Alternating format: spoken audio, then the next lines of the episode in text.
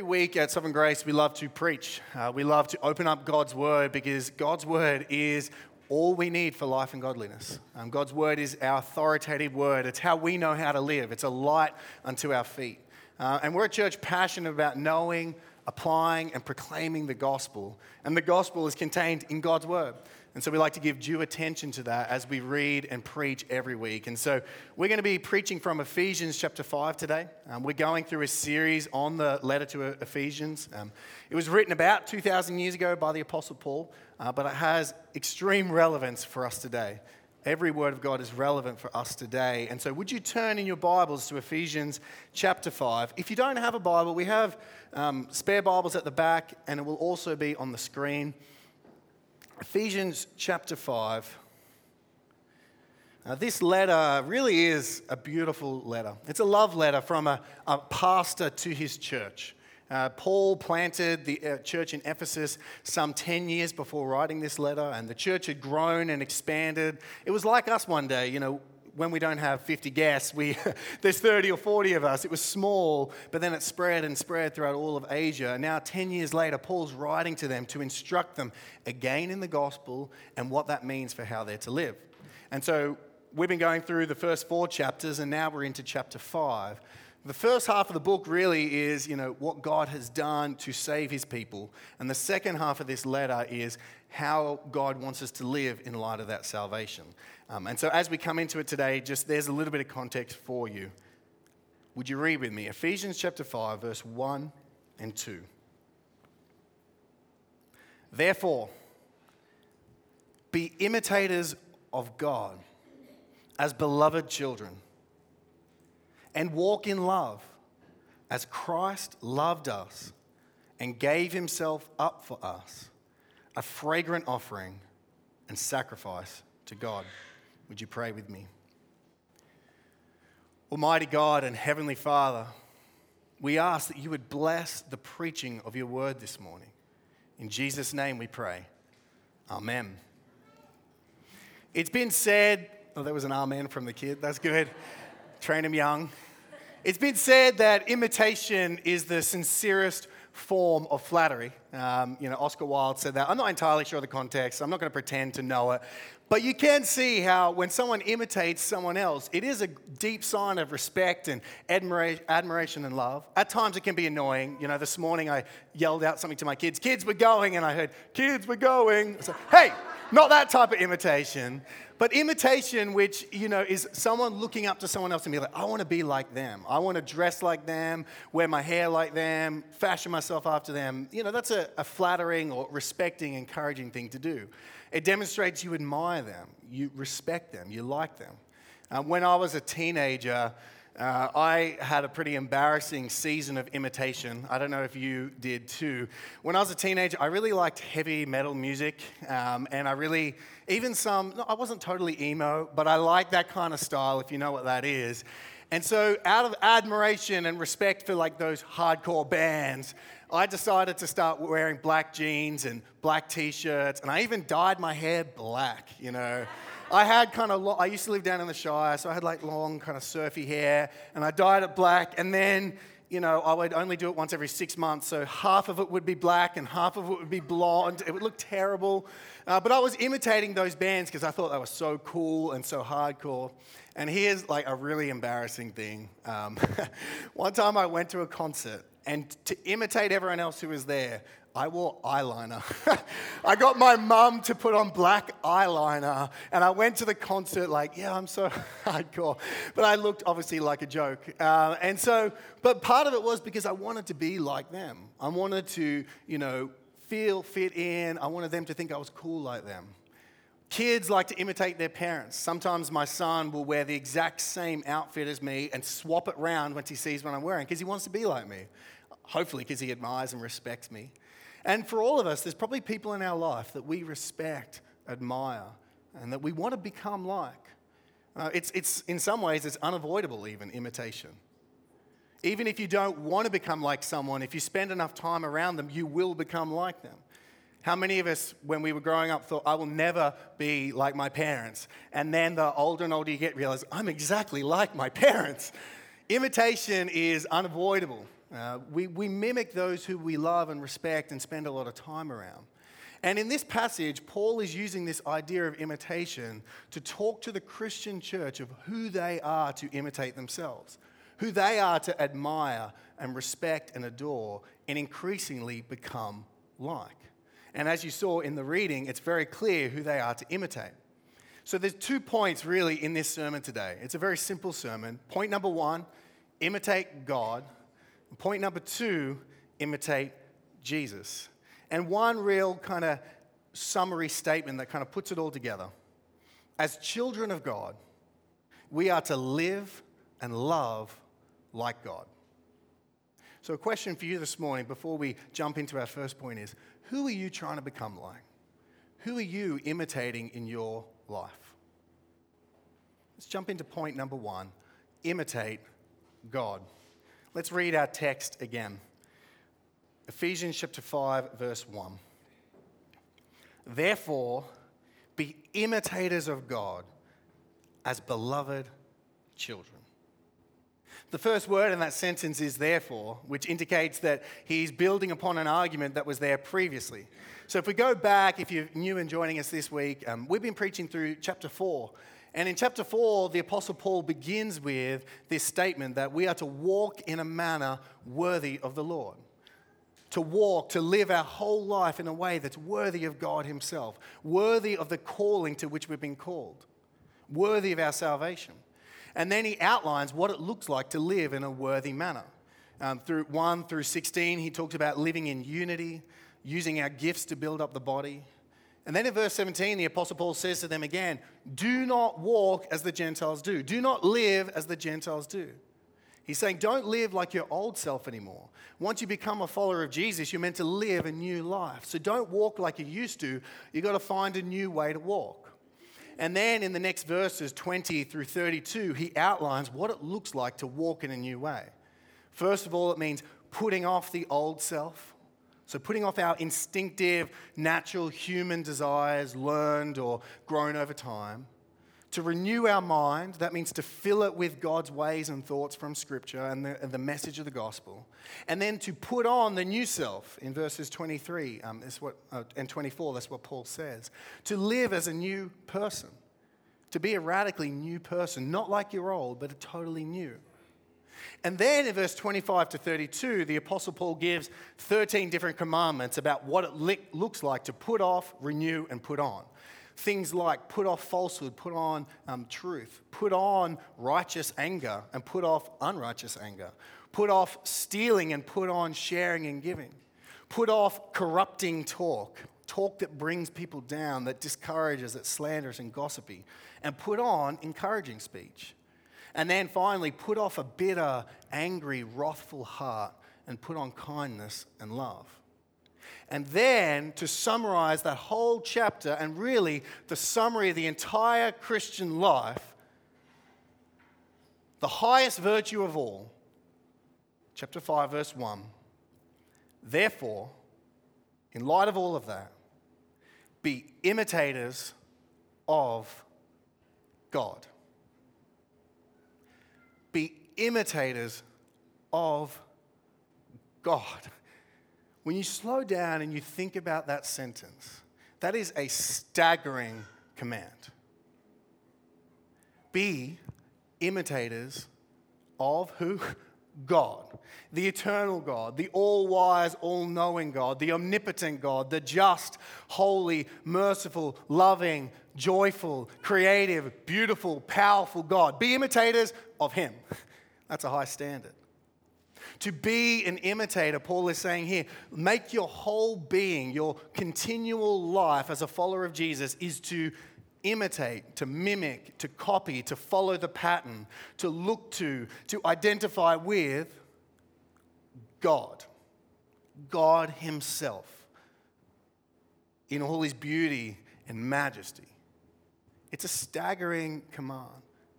As I read it many times this week, it, when you think about like what that would actually look like to do that, it did take my breath away. I was thinking, how? I mean, how could one possibly imitate God? Try it, even for the next hour. you know, there's so many characteristics of God we cannot imitate.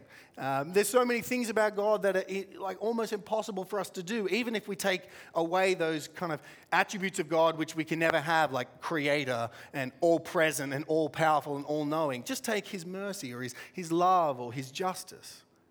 To imitate God for even an hour is unapproachable in its demand. But Paul isn't just saying imitate God in every single aspect. He's actually narrowing his focus a little. Because the therefore is to teach us it comes from somewhere. So, what does it look like, in particular, in this passage, for us to imitate God? Well, let's look back to verse 31 and 32. And I think Paul is actually narrowing our focus to see one particular set of attributes of God that we are to imitate as Christians, in church, as believers, and in all of our life. Look back at 31 and 32. It should be on the screen for you.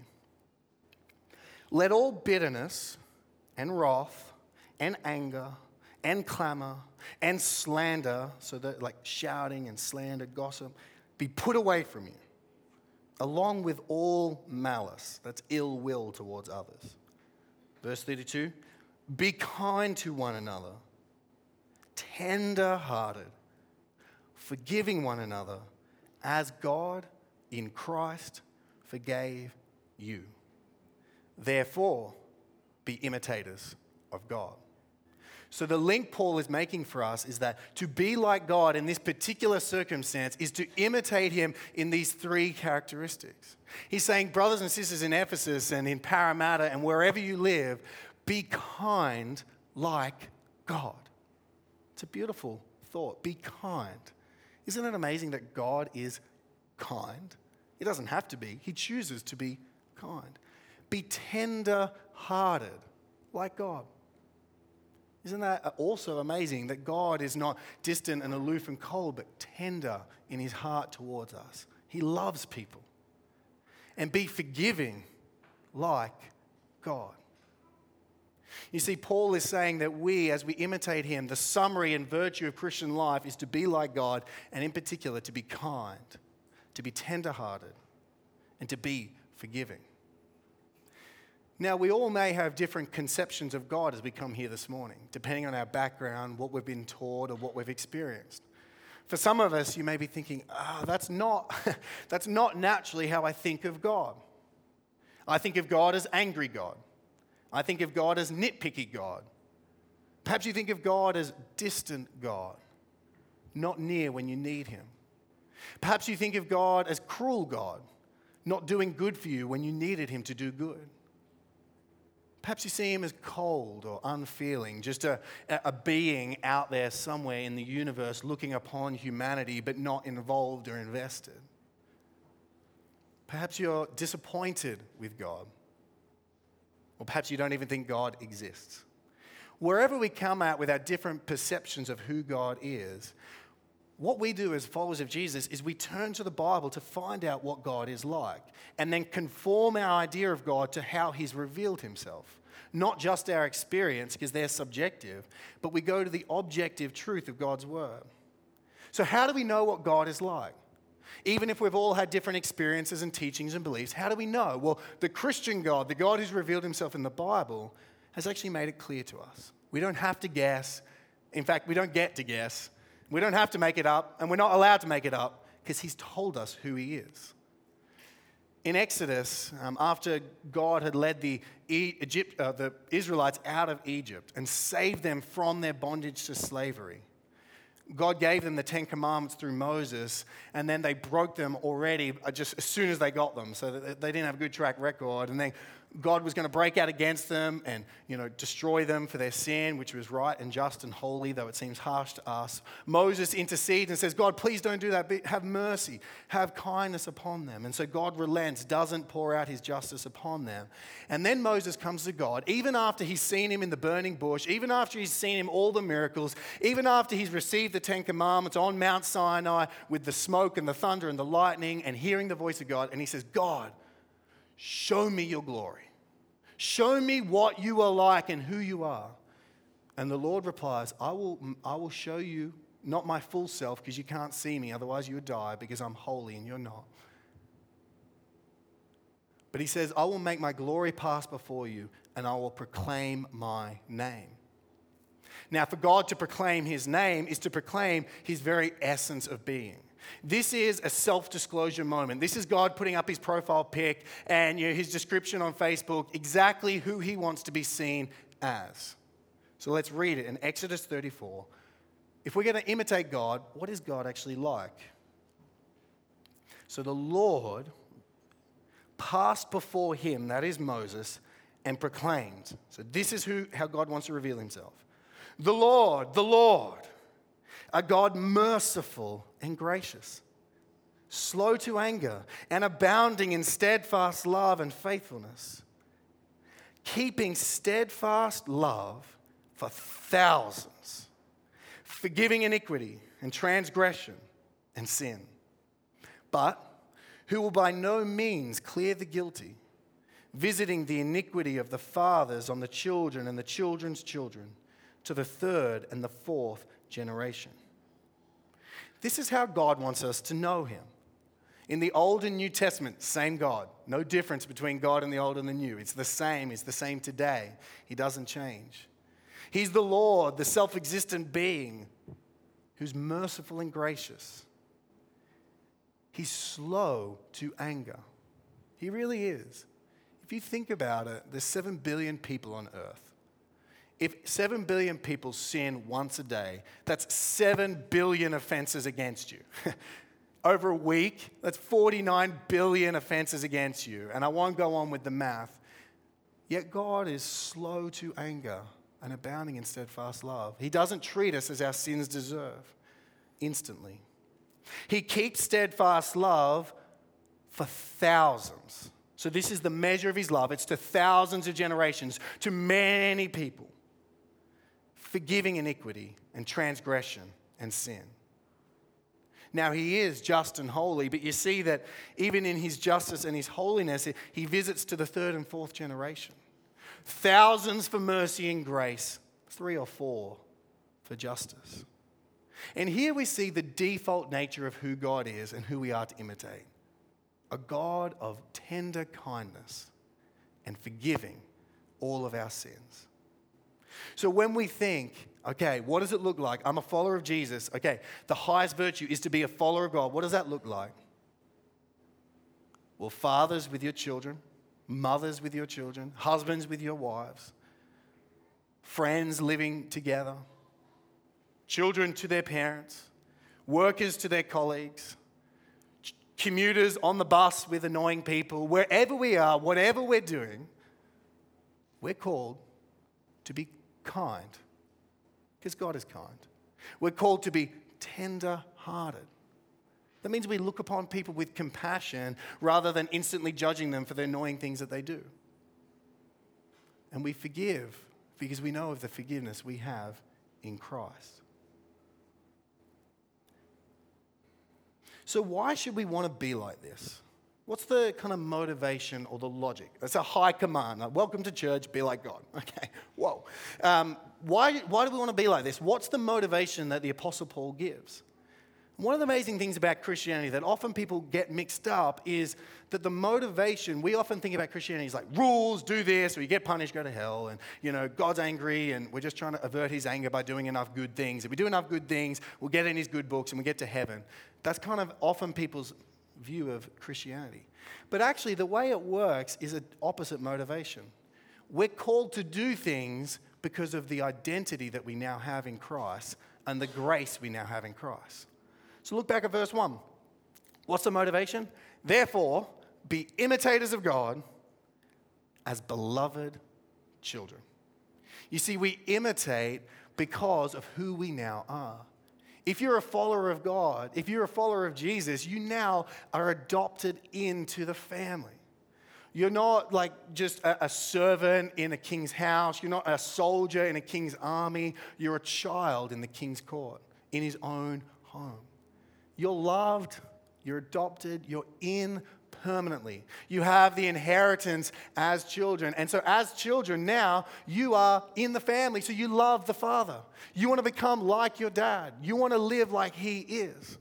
So, as Christian believers, as followers of Jesus, and if you're not yet a follower, this is what it looks like to be one. You see yourself as a child. I'm not doing these things to get God's approval so I can be a child of God. I do these things because I'm a child of God and I approve of Him and I want to become like Him.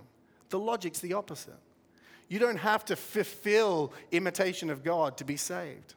No, you come to God in your weakness you become a child, and then you want to be like this. You, your heart wants to be kind and tenderhearted and loving. You want to be holy and righteous and just in all that you do. It's a sign that you're a true follower of God, is you want to become like your Father. But it's not just children. We're not just children, we're actually beloved children. You see, depending on what your parents were like and your background, you could be like, yeah, I know what it's like to have a demanding father who's strict and rules and standards, but no love. But in fact, here, the Apostle Paul and through the Holy Spirit is saying that we are called to be like God because we are his beloved children. He looks upon you and I with kindness, with tenderness, and forgiving love. And so, therefore, become like him, live like him. This frees us to, to think, okay, how can I be like my dad? Because he loves me and he knows me and he'll forgive me when I, when I muck it up, but I want to be like him. So, question for us all as we think about this command today is Do you, in your heart of hearts, want to become like God? Is that a goal in life? Be imitators of God. It, to be honest, it's uh, something I think more about with Jesus. I think, okay, imitate Jesus. But as I reflected on it this week, it was actually such an encouraging command to have in my mind. A, a, a command, I say it like that, but it's, it's like a way of life. I was thinking, what would it be like to be like God to my family this week? To be like God when I'm out and about, to be kind and tender and loving and all those things. It's a beautiful picture of what we could be like as a church community and as families. Therefore, be imitators of God as beloved children. So, as children of God, we are to live and love like God. That was point number one be imitators of God. Point number two, though, Paul's not done. He's, he's trying to summarize this whole ethical command, and he gives us another person to imitate. So not only, if you thought that was hard, be like God, well, now you get a more concrete example. Point number two imitate Jesus. Read verse 2 with me. And walk in love as Christ loved us and gave himself up for us, fragrant offering and sacrifice to God. Again, Paul is instructing the Ephesian church. What does it look like to be a new creature in Christ? You're a child of God, you're a new being. What do you do? Okay, high virtue, be like God. Second, walk in love. To walk, as I said earlier, is a summary statement of your entire being. You know, ancient people, they walked everywhere. They didn't jump in the car, they walked. So to walk represents who you really are. And if you watch people, even though some people still walk these days, um, we walk more in Australia. I used to live in America. No one walked in the South in America. There's no footpaths. Even if you want to walk, you can't walk. Everyone's meant to drive. But in Australia, you still walk. There's footpaths, and you can press a little button. And if you are a little bit of a people watcher like I am, you can watch people walk. And I, it's funny watching people walk because you learn a lot about someone. There's a guy who lives opposite us. He's probably 16, 17. But every day I see him walking back from Northmead Creative Performing Arts Art, whatever it's called, like this, with headphones in, da, da, da, like that, every day, happy and joyful. And we used to live in Thornleigh, and we saw the same thing. A, a lady would walk past our window every day, woo, massive smile on her face. I think, what has she had for breakfast? I want that. I want to be that type of person. It obviously reveals there's something about her. She's actually just happy or blissfully unaware of the world around her, but she's happy. There's a joy. Some people are trudging, you know, they kind of Eeyore walk. Some people are like multitask walking. That's me with the phone. It's like I will walk and get five emails done and read this thing. Some people, you know, are actually good when they walk with their kids. I'm not, but my wife is. When she walks with the kids, they walk slowly and they observe birds and flowers and things. And, and when I'm walking with them, I get up, I look up, I'm like, oh, they're like 50 meters back. And I'm like, hurry up, guys. We don't even have a time pressure we're on. For some reason, when I'm walking, I'm like, um, we got to walk. Let's just go. And I'm not very tender hearted. I'm a bit, you know, hard. How we walk reveals a lot about us. It reveals our values and our demeanor and the way we view life. How, are you, how do you walk? I mean, just generally, I mean, it's not a very deep question. What type of walker are you? But here, Paul is saying the total summation and entirety of our life, the way we are to walk as followers of Jesus, is in love. People should be able to identify and be like, oh, they must be followers of Jesus because they love like him. They walk in love. Their whole being is love. They're always looking to love. And it's a virtue that, you know, in society everyone likes. Everyone, you know, likes the idea of being loving. It's, you know, pretty much everyone. Let's say 99% of people think love is a good virtue, and then there's 1% of people which are just evil. But there's 99% of people think love is a good virtue. However, Love is a difficult one to define. What does it mean to walk in love? You know, uh, love can be all types of different things to different people. Uh, you know, in the great film, it's not great, it's actually quite immoral. But this, the film Semi Pro with Will Ferrell, his rule for the team, the basketball team, the Flint Tropics, is everybody love everybody. That's his rule, his command. In our culture, we have the saying, love is love. Um, that's, that's one way of defining love. Love is a feeling that we have that we can't control. Um, it's an affection, a desire for other people. Uh, and that, you know, in, in, our current state of society, we've expanded the horizon of what is acceptable forms of love. But the problem with a definition like that and just a vague definition is that it doesn't have any boundaries, it doesn't have any rights and wrongs because we say love is love and people hashtag it and believe it and put it on their Facebook thing. But then when a 65 year old man wants to say love is love with an eight year old girl, we go, no, no, no, that's not love. That's sick. That's wrong. Well, how? How do we know? How do we put definition or boundaries on an emotional feeling? We need a better def- definition of love. And that's exactly what Paul gives us in this passage. What does it look like to walk in love, for your whole walk and being of life to be in love? Look at the rest of verse 2. Walk in love as Christ loved us and gave himself up for us, a fragrant offering and sacrifice to God. In this definition, love is not this squishy, sentimental feeling. It's not a feeling at all, not primarily. In this definition, we are to love like Christ loved us. How did Christ love us? Through self giving sacrificial, substitutionary love. You see, love, according to the gospel and the way of Jesus, is a decision to act for the good of someone else's benefit, even to the detriment of oneself. That is love. Love is a decision more than a feeling. It's an action uh, more than like a, you know, a romantic gesture. Love is love is not quite good enough. Love like Christ, now we can work with that. Because how did Christ show it? Well, Paul says three things. Christ loved us, which just in and of itself is an incredible statement that we would be loved by the King of the universe. But how did he love us? He gave himself up. Love gives up, love sacrifices. As the parents who are now, you know, especially John and Claire, who just had a baby, you, you know that now in a new way this, this desire to self sacrifice for the good of your children. You get it in a new way. Love involves self sacrifice. Jesus gave himself up willingly. He offered himself to God. He wasn't forced to the cross by an angry father who needed to deal with sin. They planned it together for you and I.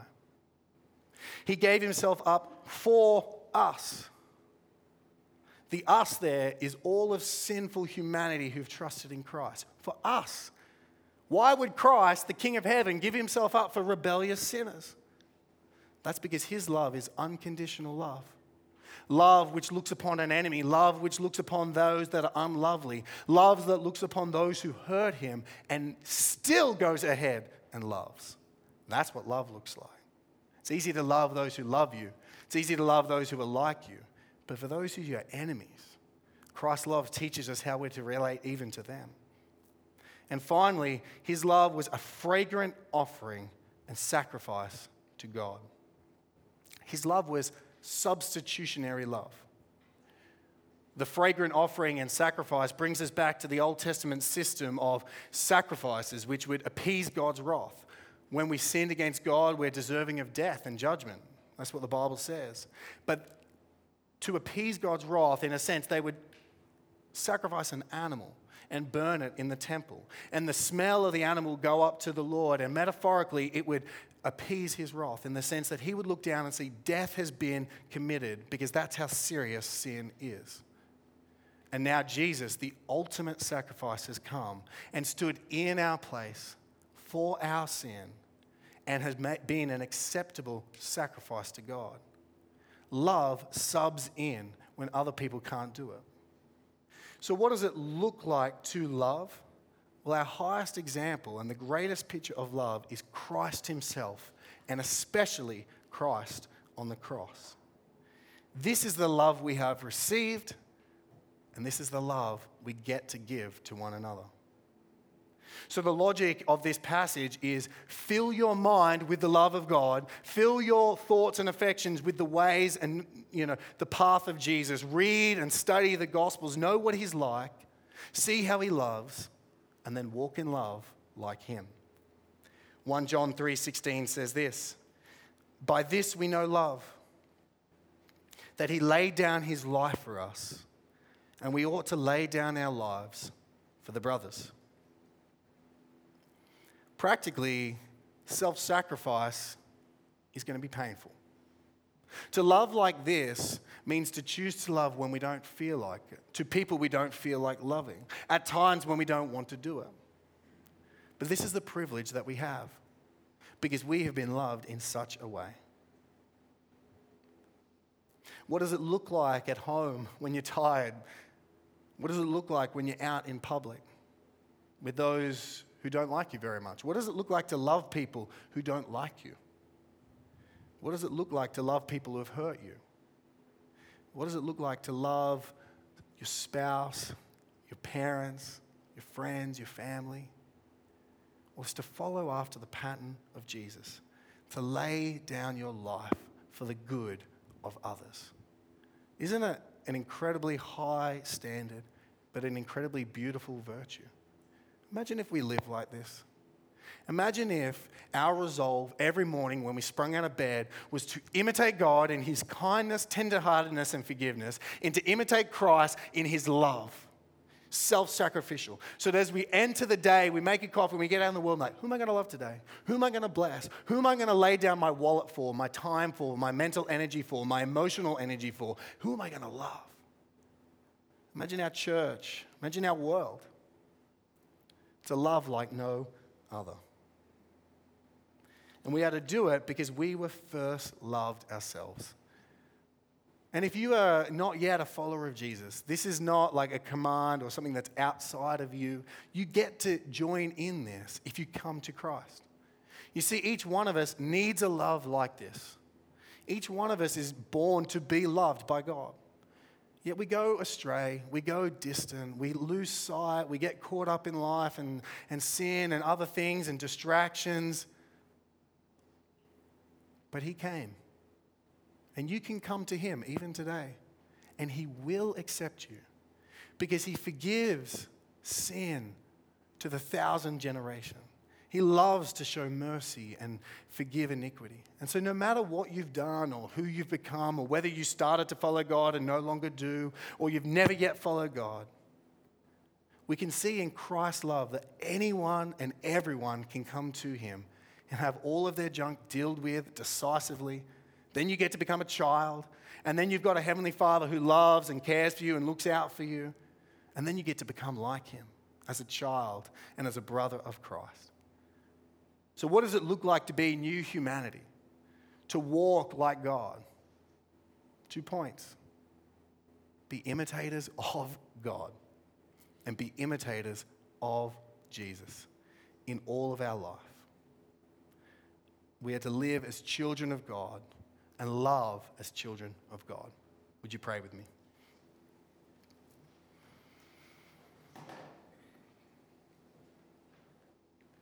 Oh Lord, it's true that we imitate those we admire, love, and respect. God, would you help us to admire, love, and respect you more so that our whole being and our whole life and every part of us wants to be conformed to your image from one degree of glory to another?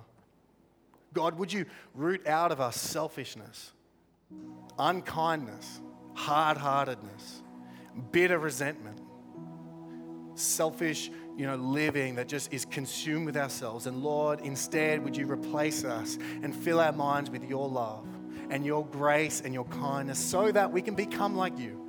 Would our church and our friends and our family become more and more like you? And so be a light into Parramatta and be a light into our workplaces and in our families. Lord, help us to walk in love as beloved children. In Jesus' name we pray. Amen.